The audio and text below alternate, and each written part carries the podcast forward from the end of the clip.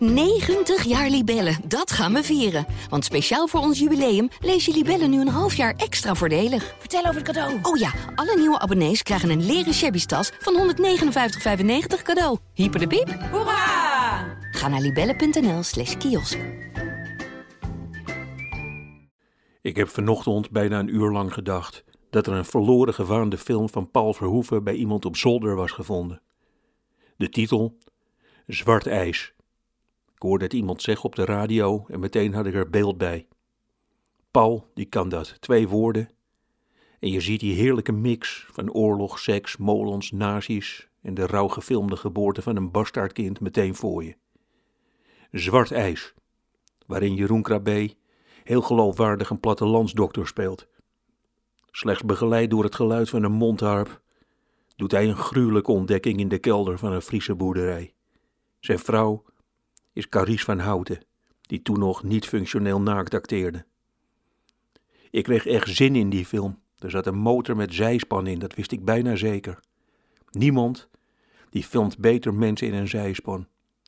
Bij Paul Verhoeven staat een zijspan voor de Nederlandse identiteit. Van alles willen, van alles dromen, groots en meeslepend willen leven en dan uiteindelijk geen kant op kunnen en gewillig moeten afwachten waar die motor je naartoe rijdt. Let daar maar eens op, als u ze voorbij ziet rijden.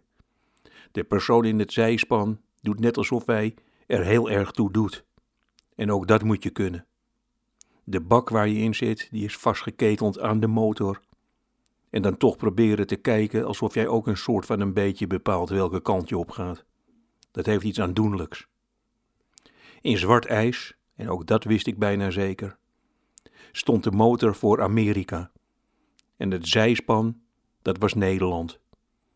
Alweer een film van Verhoeven, waarin hij de nabije toekomst voorspelde. Zwart ijs werd gemaakt in 1993 en kijk nou eens. In Amerika doen ze 28 jaar later een bison op hun hoofd en willen ze congresleden ophangen. In zijspan Nederland krijg je daar dan twee weken later de debiele broertjes variant op, vuurwerk gooien naar een paard. Ik zwijmelde. Zwart ijs, wat een geweldige titel was dat. Alles zat erin. Transparantie, zoals deze regering steeds belooft, en tegelijk zwart, zoals Hugo de Jonge nu figureert, geblinddoekt, in een verduisterde kamer ezeltje prik spelen. Waar hij de staart in de Nederlandse kaart prikt, worden eerst alle mensen die geen instrument kunnen bespelen gevaccineerd. Maar dan alleen als ze een broer hebben die Rita heet. Zwart ijs blijkt geen film te zijn, maar zwart ijs.